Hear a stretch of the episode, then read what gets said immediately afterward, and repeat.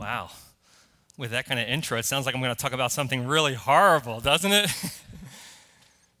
There's all these hostility and obstacles, and, and there may be. But anyway, uh, thank you so much for having me. Uh, my name is Kevin King. My uh, wife is not with me today. Her name is Jeannie. We have two kids. My son's a sophomore in college. My daughter is a senior going to uh, college next year.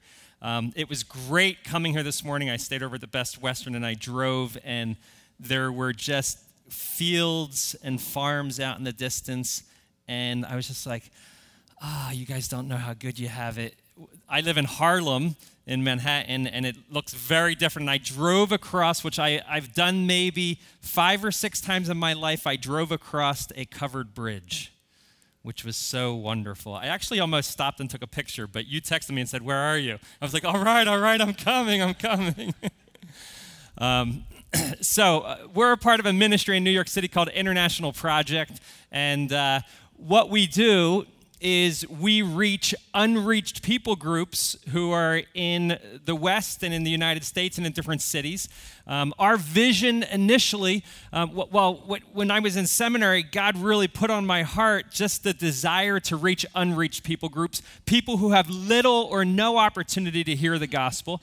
And I said, God, where do you want me to go? And I'll, the short version is God opened up the opportunity of reaching foreigners who come to us. Um, went to New York City, where we have 52 different unreached people group communities in the city, not to mention 60 to 70,000 international students who come through, 25 to 30,000 workers with the United Nations. So the world is coming to New York City, and it's giving us an incredible opportunity uh, to share the good news of Christ, see people come to, to Christ, and see churches started. Um, the interesting thing is that when I started, you know, when we started in this ministry about 20 years ago, New York City was kind of unique. You know, people said, oh, yeah, that's like a different country. That's different there. And that was probably true. But now, with the great migration that's happening around the world, New York City is not really unique anymore. God is moving people from all the different nations to all different parts of the U.S. and other countries around the world. And not only in big cities, but in smaller cities and even in the suburbs. And when I spoke at Lancaster Bible College, they talked about how per square uh, capita, as far as population, there are more foreigners in Lancaster than any other city in the United States based on the population. So a lot's happening. And one thing that I know when I give this talk is that this is a sensitive, sensitive topic. I mean, there's a lot of emotions stirring around this issue. Um, and I'll tell you what, I, what I'm going to do. What i would like to do is give an overview in Scripture of how migration is part of God's plan to see the gospel taken to the nations. And when I give this presentation, you are going to be tempted to feel like I'm trying to give a political message. And I can tell you right now, I'm not. I'm not trying to give a political message. What I'm trying to do is trying to give a biblical perspective because oftentimes the news media and and our personal emotions are flowing, and sometimes we don't have a biblical perspective of what God is doing in terms of migration and how we should think about migration. Um, tonight, I'm going to come back and I'm going to talk a little bit more, touch a little bit more on some politics. Um, and just some other passages in Scripture. But to, this morning, I'm just going to give a broad overview of Scripture. And basically, again, as I said, how God is using migration to bring the gospel to the nations. All right. Now, in Scripture, it uses terms, when it refers to foreigners, it uses terms, we use terms like immigrant, migrant, um, refugee. Scripture uses terms like foreigner, uh, alien, stranger, and so forth. So these are the common terms that we see in Scripture. What we're going to look at today is that migration happens for a whole number of reasons in Scripture. One is that people are forced to migrate when they're rejecting God. People are called to migrate when following God. So, migration is part of God's redemptive purposes. We're going to see that that people are led to migrate in order to learn how to trust God. The gospel is received by those who are migrating. The gospel is carried by those who are migrating. And we, as believers, are actually called to think like people who are aliens and foreigners in the world. So, we're going to try to cover all of this this morning, and we're basically going to start at the beginning of the Bible and just kind of walk through um, and look at different passages that refer to migration. Now, let me say this that we are only going to cover a fraction of the passages that talk about migration. There are many others that we just don't have time to look at. All right, now, as we start, and this is going to be somewhat interactive, can anybody tell me the first place in Scripture where we see the beginning of migration? Anyone? Where was that? The garden. Someone just said the garden. That's exactly right. So, in the garden, what we see is Adam and Eve disobeyed God. And because of that, they were forced out of the garden. Now, sometimes I, you know, again, I live in Harlem, so when I think of a garden, I think of maybe like a, a, a, patch of 20 by 20 square foot. You guys, when you think of a garden, you're probably much thinking much bigger, but this garden could have been the size of a nation. We don't know, but what we do know is this was their home, this was their culture, and they were forced out to go to other places. So migration begins in Genesis chapter 3 with Adam and Eve. After that, what do we see? We see in Genesis 4, continuing on this issue with Adam and Eve, Cain, because of his sin, he's disciplined by God. And look at what God says his punishment will be in Genesis 4. It says, Cain said to the Lord, My punishment is more than I can bear today. Today you are driving me from the land, and I will be hidden from your presence. I will be a restless wanderer on the earth. So again, he's forced to migrate as a restless wanderer on the earth. All right, where's the next place migration happens? How about Genesis 11, the Tower of Babel? Now, this is the beginning of global migration.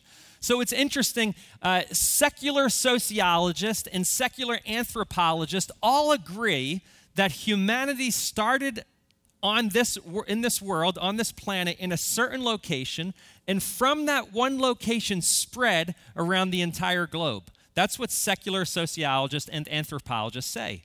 That's exactly what scripture says Actually, I believe because it's true. And the interesting thing is that the locations that the secular sociologists say and the location that scripture says is actually very, very close. But what we see is that from one place, humanity began on this planet. And from this one location, it spread throughout the entire globe. And that God, here we see in Genesis 11, that God is sovereignly a part of this, of orchestrating this global migration. Look at what it says in Genesis 11. It says, The Lord confused the language of the whole world. From there, the Lord scattered them over the face of the whole earth. This is global migration, and God's hand is a part of it. All right, next place we see, well, actually, I'll just show you a little picture here. Forgot this was here. This is in New York City. This is on 116th Street in Manhattan. I live on 123rd Street. In my neighborhood, there's 100,000 West African Muslims from Senegal, Burkina Faso, Mali, all different West African countries. And they, there's a 116th Street is called Little Africa, and this is in the Senegalese Association where we have team members working with Wolof people who speak Wolof. When you go there, you would not know you were in New York City. They dress like they do in Africa. They interact with the same culture, same language. They eat the same foods. Uh, God has brought people, unreached people groups from West Africa to New York City. And do you know that there are probably only 100 Wolof believers in the world? 100 Wolof believers in the world. There was none in New York City. And then about a year ago, we saw the first Wolof woman in New York City come to faith in Christ. You see, God's desire is to have people from every language, tribe, nation around his throne worshiping him. That's his desire. And, and God has orchestrated where this one woman would come to faith, and we believe she's going to be the beginning of many others coming to faith from the Wolof people group from Senegal in New York City. All right, let's move on as we look through Scripture. Genesis 12, someone else said Abram. Now, Abram is the first place in Scripture where we see God using migration for redemptive purposes. It's part of his plan to see the gospel taken to the nations ultimately. But what we see is Abram, who is then later called Abraham, God says to Abram in Genesis 12, He says, The Lord had said to Abram, So I want you to, uh, so go from your country, your people, and your father's household to the land I will show you. So God is sending him away from his people, away from his country to a different land. And it's through Abraham that all the nations of the earth are blessed. And God is now using Abraham for redemptive purposes, and migration is part of that. All right. Now, we'll just, actually, I should, before I give too much away by moving ahead. So we see that Abraham moves away to a new land. And then he has a son. Uh, he has a number of sons, but we see Abraham, and then we see the next son in the line for the promise is Isaac. And then after Isaac, we have Jacob. Okay, now Jacob has how many sons? 12 sons, and these become the 12 tribes of Israel. One of the sons that Jacob has, and Jacob's name is actually also changed to Israel. So Jacob becomes Israel. But one of the sons that Jacob has is Joseph. Now, you guys know the story, so I won't give all the te- details, but Joseph starts bragging to his brothers about some of the dreams that he's having, and his brothers really get ticked off. So some of them want to kill Joseph, but you know, he doesn't get killed. What they decide to do is sell him as a slave to uh, Egypt. Okay? So now, previously, Abraham left his country and went to this foreign land. Abraham left, and he left as a migrant. He left as a foreigner. He left as an alien. Now we have Joseph being sold into slavery into Egypt, and he is also leaving as a political foreigner. Maybe, I don't know if we would say a political refugee. He's not seeking refuge. He's probably probably more in terms of maybe, you know, like in sex trafficking, people are taken as slaves and prisoners and carried away to foreign lands. So he's a political foreigner and he goes off to Egypt. Now, Joseph is in Egypt for a number of years. You guys know the situation he has with Potiphar's wife and different people, and then he gets put in prison. Eventually, he becomes number two in all of Egypt. There is a, a, period of great blessing on the land of seven years. We know this from Joseph's dream. And Joseph is orchestrating all of the food being gathered up and saved because Joseph knows that there's going to be seven years of famine that will follow. Okay, now these seven years of famine begin, and they're not only affecting Egypt, but they're affecting the entire region, other countries all around.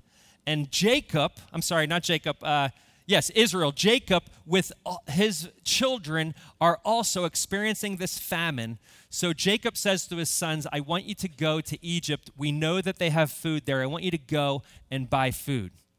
So Jacob's children, the brothers, the 12 brothers, the 11, go to Egypt and they meet Joseph again for the first time in many, many years. Listen to what it says. Uh, when Jacob, I'm sorry, when Joseph confronts his brothers. Listen to what he says. He says, And now, he says to his brothers, do not be distressed and do not be angry with yourselves for selling me here, because it was to save lives that God sent me ahead of you. God did this. So then, it was not you who sent me, but God. He made me father to Pharaoh and lord of the entire household and ruler of all Egypt. So God was divinely orchestrating the events in Joseph's life. God was divinely orchestrating the events and the affairs that happened with Joseph and his brothers so that Joseph would be sent to Egypt as a political foreigner and f- through that whole event that God would rescue his people and bring salvation to his people, to his brother, physical salvation. So Joseph's brothers go down, they buy food, they go back to his father, they tell the whole story. There's more details we won't get into. And then Jacob then eventually moves to Egypt. The whole family moves there as what? They move there as refugees. They move to Egypt as refugees. Why do we say that? Because they were seeking refuge. They were starving to death. There was famine. And they moved to Egypt in order to, to be rescued and to be saved. And they went to Egypt as refugees. Now, they were in Egypt for how many years? 400 years. Now, 400 years they were in Egypt. That's longer than the U.S. has been a country okay? They were there. That was part of their culture now. Hundreds of years were going by. Um, initially, the Pharaoh liked Joseph, and then some pharaohs went by, but it eventually got bad. We do know that the Israelites were multiplying rapidly. Their number was growing, and now it was okay before that we had these Jews there in Egypt because we would put them off to the side. And look, Egyptians did not like Jews. We know that they would not even eat with them. It was fine when we had just a few, but now they're becoming too populous. Now they're taking some political control. Now, when we have votes, they have influence. Okay, so now they the Pharaoh becomes threatened, this Pharaoh that's there after 400 years. They start to oppress the Jews. They, there's political oppression. The Jews call out to God. God then sends who? Moses. Now, let's talk about Moses for a second.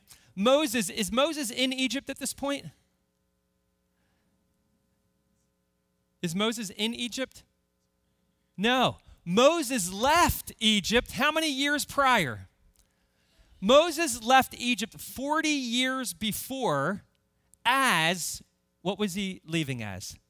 He was leaving as a refugee. I don't know if you remember Moses, but he got into this argument with other Egyptians who were abusing the Jews. He killed one of them. He was afraid for his life. He thought he would be killed, so he he took off to the land of Goshen. No, uh, to the land of um, Her- what was the anybody know? Anyway, he took off.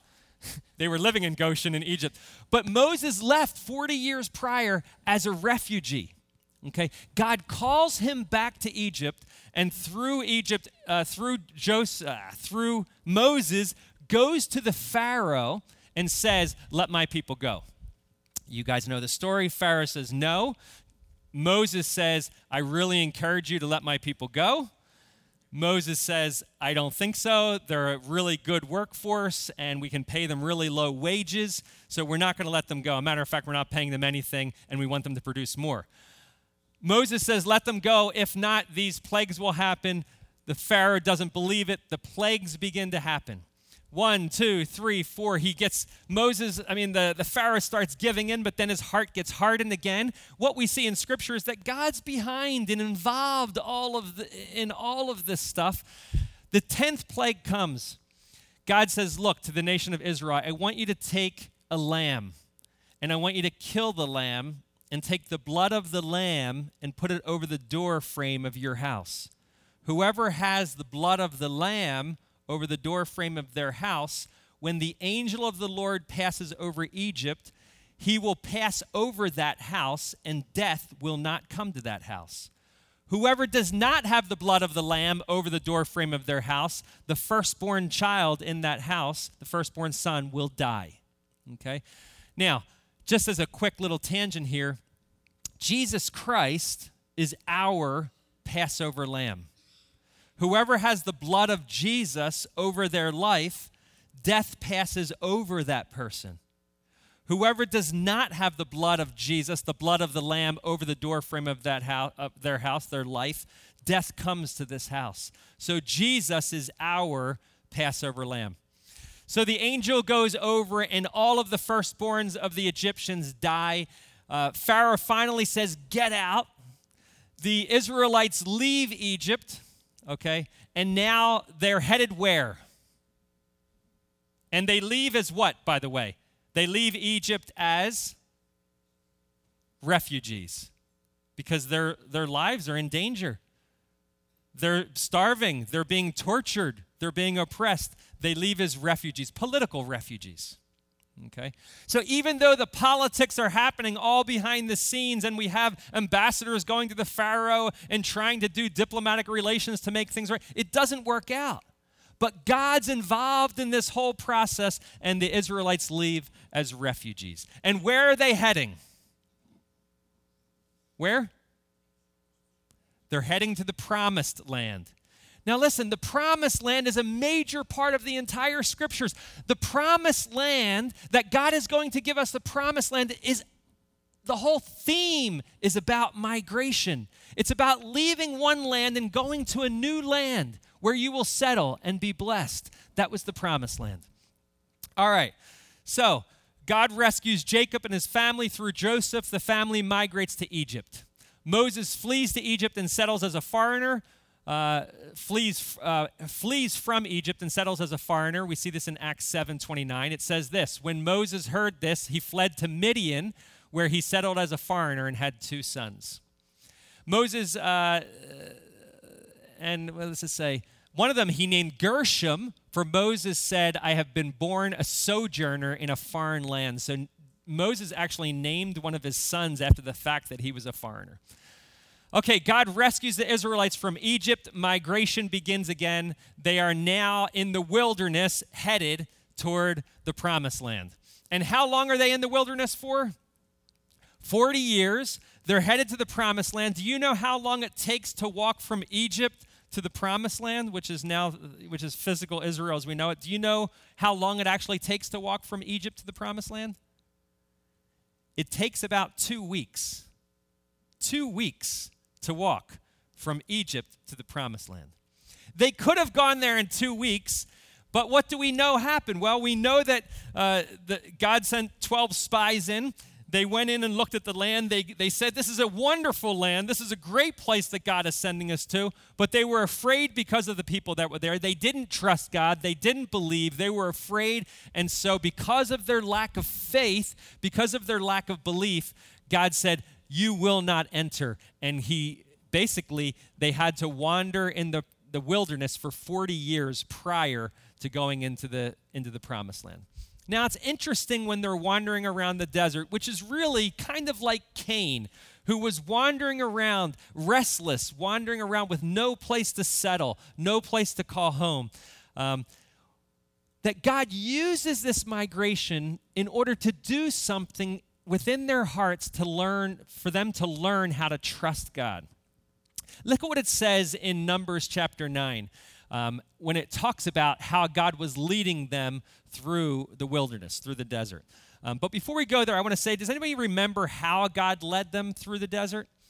Uh, they would follow this cloud by day and this pillar of fire by night. And whenever the cloud would settle down over the tabernacle, that's when the Israelites unpacked everything they set up their tents, they unpacked all of their, their cattle, they put up the tabernacle, which was a portable temple. I mean, it was a major ordeal. There was hundreds of thousands of people. So this was not an easy uh, packing and unpacking. This was, a, this was a, a, an incredibly big event to unpack and repack. So they would do that, and then when the cloud lifted, then they would pack everything up and follow. Now, look at what it says in Numbers 9. What we see is God keeps them stopping and starting, He keeps them from settling down. Oh, I must have taken that out. Anyway, I'll tell you what it says. It says this. It says sometimes they were in, and you can read this in Numbers 9. Sometimes they were in a location for a year, and when the cloud came down, they would settle. And when it lifted, they would pick up. Sometimes for only a month, sometimes for only a week, Sometimes they would be there for only a day or two, and God would have the cloud pick back up and they would keep going. Now, if I settled for a year, I'd be like, okay, this makes sense. You know, God can move us because maybe uh, the flocks don't have enough food, so we'll move on. But if I was there for a month and God had the cloud lift, I'd be a little frustrated. I'd say, God, why, why don't you just take us to a place where we need to go and just have us settle there? But if I was there for a week or two days and we unpacked everything and set up and we thought we would be there, not knowing where we would live, and then the cloud lifts, I can tell you, I'd be really, really angry and frustrated with God. And I'd say, God, why are you doing this? Why are you tormenting us? And there's something about being unsettled in our spirit and not settling down that keeps us spiritually receptive. Has anybody here ever moved? Do you know it's, it's like one of the most stressful things in life? I mean, obviously, there's things like death and, you know, you know, some other big ones, but moving is on the list for one of the most stressful things in life. And one of the things that happens when you move is you start packing everything up, and one of the questions you ask is what? Where did I get all this stuff? Did you ever pack all your stuff in boxes? You're like, I have so much stuff. And what I find, because I've moved probably five times in my life, is I realize that I have far too much stuff and I don't need it. And another thing I realize is as I get settled and as I get comfortable, I become less flexible. I become less receptive. There are times in our lives where we say, God, I will do whatever you want me to do. My hands are completely open. I'll go wherever you want me to go. I'll give up whatever you want me to give up. Everything in my life is in my hands right here before you. Take what you want. And then we start to get settled. And then we, sometimes we don't even know it's happening, but our hands begin to close. We say, God, I'll go wherever you want me to go. I'll do whatever you want me to do, but surely you wouldn't want me to sell my house. And we begin to take that off the table. God, I just moved in a year ago, and you know, I'll lose money if I move now. You see, God doesn't always work according to our logic. God, surely you wouldn't want me to, my, my daughter or my son to go to the mission field overseas. I mean, I'll give you anything, but don't take them. I want to be with my grandkids. And we take that off the table. God, I'll go wherever you want me to go, but don't send me to the city. And we take that off the table. You see, moving and not getting settled is a way of keeping our hearts spiritually receptive because when we get settled, we begin to cling on to stuff in this world. We begin to build our security around stuff in this world. And we're not willing to follow God.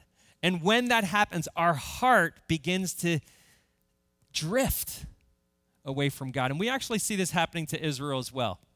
But one of the things we see about the immigrant, the foreigner, the stranger, the alien, is that they're unattached, um, they're vulnerable, they are adaptable, they have to be, they're teachable because they have to learn new places and learn new cultures, and, and all of this forces you to depend on God, and they're unsettled. This is characteristics of people who are who are are foreigners and aliens, but this is also common, these are also common characteristics for people who are spiritually receptive. I was um, probably six months ago watching the news, and I saw in the news thousands of people walking through a field. This was in Europe. I think they were probably walking through Turkey. From the Middle East, they were walking through this field, and they were trying to get to another country because they, their lives were in danger because of war. So they were walking and walking and walking, and they got to the border. I think it might have been Turkey. It might have been another another country. Maybe, uh, um, maybe. Um, oh, it doesn't matter. But one of the Europe, one of the European countries, they got to the border, and when they got there, there was a fence up with barbed wire, and there were security guard, you know, soldiers with machine guns, and they couldn't go through. And just that very day, and I was processing through this because, you know, politically, you'd say, well, you know, look, every country can't have an open border. We'll talk a little bit more about that tonight because you might think that I'm for open borders, but I can just tell you, I'm absolutely not. I'm absolutely not. I think we need to have strong borders with high vetting. We'll talk later about that. Um, but but you got to understand. So you have this political feeling, but let's also understand what's happening in God's heart for people. You see, this talk is not about policy, this is about people. This is not about America. This talk is about God's kingdom and God's desire to see people from every nation, tribe, and language around his throne. This talk is about God. This is, do you realize that God is not American? God is, he's over all the nations. And he desires people from every tribe. And do you know that God loves people from other nations just as much as he loves us? And so you, you see these pictures on the news. And it was something, I saw this picture, and then I was just reading through the Psalms, and I'd never seen this before, but it's the perfect picture of a refugee. Listen to what it says in Psalm 107. It says this It says, Some wandered in desert wastelands, finding no way to a city where they could settle. They were hungry and thirsty, and their lives ebbed away. That's the picture of a refugee. They don't have a city where they could settle. And what do they do? Then they cried out to the Lord in their trouble, and He delivered them from their distress. He led them by a straight way to a city where they could settle. Who did it? He did it. God led them to a city where they could settle. Let them give thanks to the Lord for His unfailing love, and it goes on. You see, God is behind migration. God is behind migration. And what happens is while people are migrating, they become spiritually receptive. Well, look, it says they, they're wandering around, their lives are ebbing away. What do they do? They cry out to the Lord. 9 11 changed things dramatically in the world. Do you know that more Muslims have come to faith since 9 11 than there had been for the past, the previous 1,300 years. There are hundreds and hundreds and hundreds of thousands of Muslims who are turning to Christ all over the world. God is doing something incredible. For the first time, Muslims are starting to see wait, Islam is not what I thought it was. Many Muslims are starting to realize Islam is, is violent. And they're now, instead of being colonized by Westerners who are quote unquote Christians who are oppressing them. Now they're part of countries where their governments are led by, by Islamic rules and they, they're oppressed. And there are many, many Muslims who are now turning and saying, I want to know God. And many are seeing dreams and visions and miraculous things are happening. Hundreds of thousands of Muslims are coming to faith, and God's using migration as part of his plan to see this happen. The very worst thing that we can do is when we encounter a Muslim to treat them with disdain and disgust.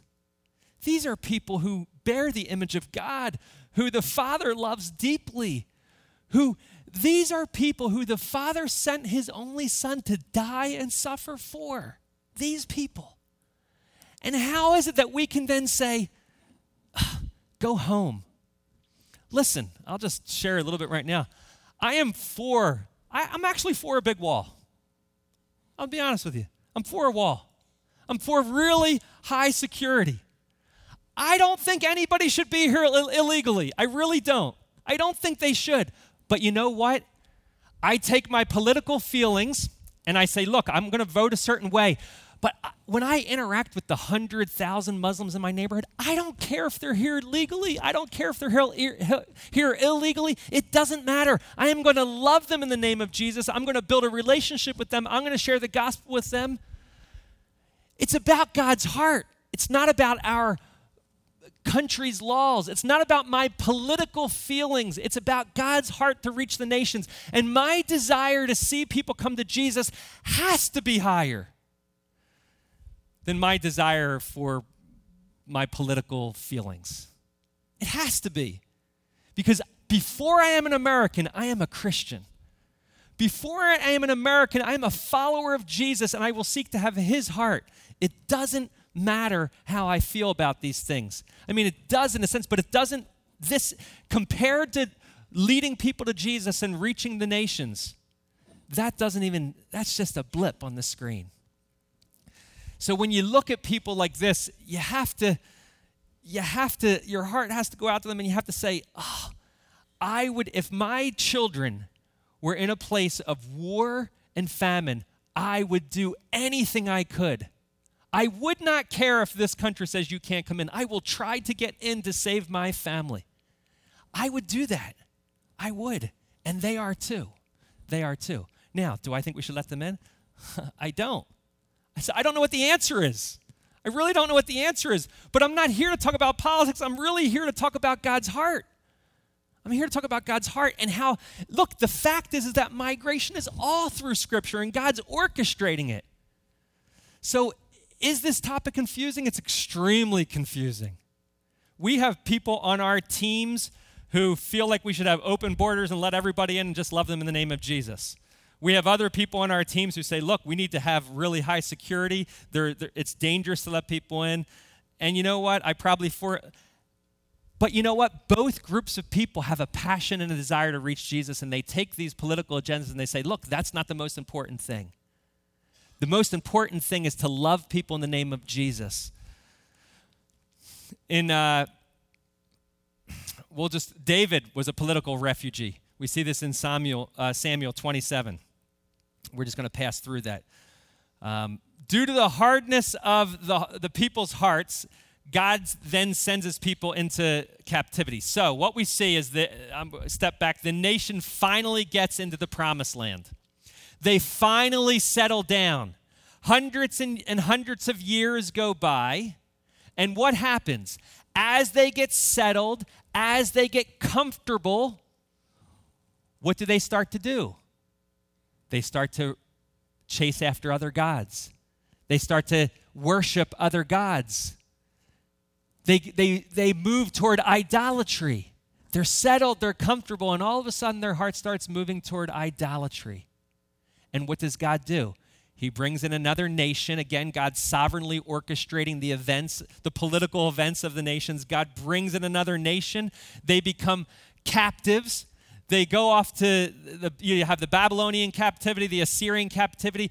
They're spread out in different places. And all of a sudden, now they're spiritually receptive again. God, okay, I'm ready to hear you now. I'll come back to you.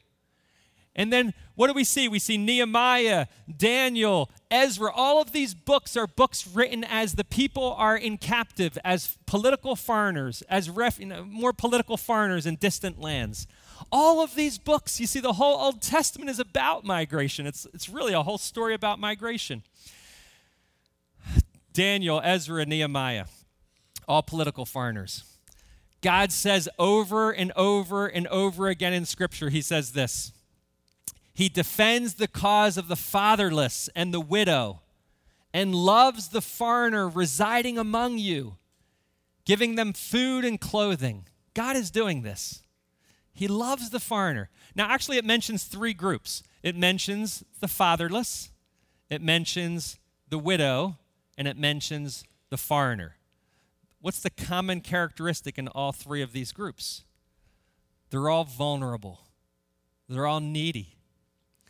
These are all people who these are all people who call out to God and say, God, I don't know how it's going to work out. They're all vulnerable people. And he says, God loves them, gives them food and clothing, and you are to love those who are foreigners, for you yourselves were foreigners in Egypt. Don't you remember? This is in New York City. This is um, one of our teams is engaging uh, an area of Arab Muslims, and this is a Muslim community center and this is an art workshop. I love this story. I think my time's almost up, so we'll just have to continue on tonight. But I love this story. Yeah, my time's pretty much up.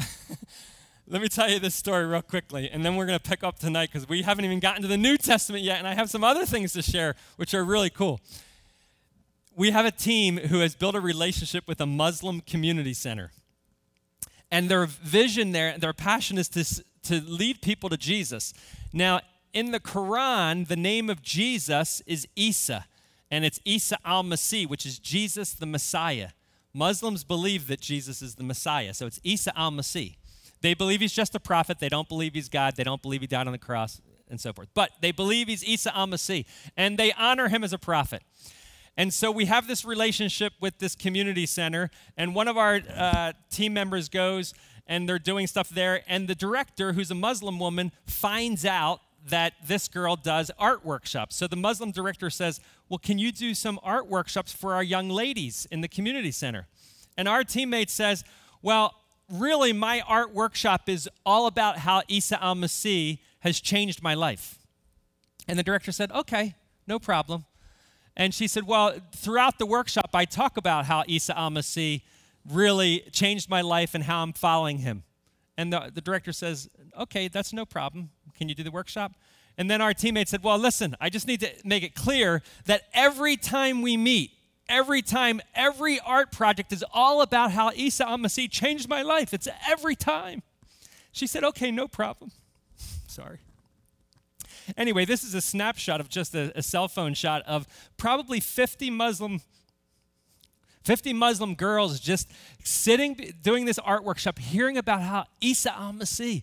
Do you realize hundreds of thousands of Muslims are coming to Christ all over? God is doing something incredible because He desires to see people from every nation, tribe around His throne. God's doing something big. God's doing something big. And He calls us again and again and again to love the foreigner. He calls us to do that. And the reason He does it over and over again is because the, the Israelites, the Jews, they also didn't want to love the foreigner. They didn't like the foreigners. And God says, love them. And they had their own reasons for not liking the foreigner. Probably some of their reasons were like this if too many foreigners come in, it's going to change our culture. And you know what? It's probably true. And they didn't like that. And God says, love them. And they were like, but if too many foreigners come in, it might be dangerous. And you know what? That might be true. But God says, love them. You see, God's not unaware of the issues that are in their hearts. He's not. And yet He says, love them because I love them. So, what does it mean? It means we're in a real conundrum, doesn't it? Emotionally. It means we have to really work some things out in our hearts. Because, you know, George Barna says that there's a major, major uh, prejudice against and a, a real feeling in America against foreigners coming in to America, right? Obviously. And he says this he says that it's the highest in evangelical churches. The hatred is the highest in evangelical churches. God's not calling us to hate. So, look, this again is not a talk about how you vote. This is a talk about how you love. This is not a talk about what your political position is. This is a talk about how you pursue people and love them for the sake of the kingdom, for the sake of Jesus, for God's heart who loves those people. And God is actually behind migration. And we are all here because of migration. And first it was the English, and then when the Irish came, which is my, my mother's grandmother migrated from Ireland, the Irish were hated, and then the Italians came and they were hated, and then this group came and they were hated. It's just happening. All, it's just the, the story of America. And God is calling us to think differently as believers, not as historians, as believers. Anyway, I wish I had more time to finish all of the but we will tonight we will look through the New Testament and some other things about and I just want to share some of the incredible stories of how God is using uh, migration to bring people to Himself. We're seeing churches started in other countries as a result of people coming here, them coming to know Jesus, reaching family members. God is on the move. God is on the move. I know this is a, this is a really deep, sensitive topic, and we need to say, God, how do you want us to think as believers. So, Lord, let's just pray right now. Father, thank you so much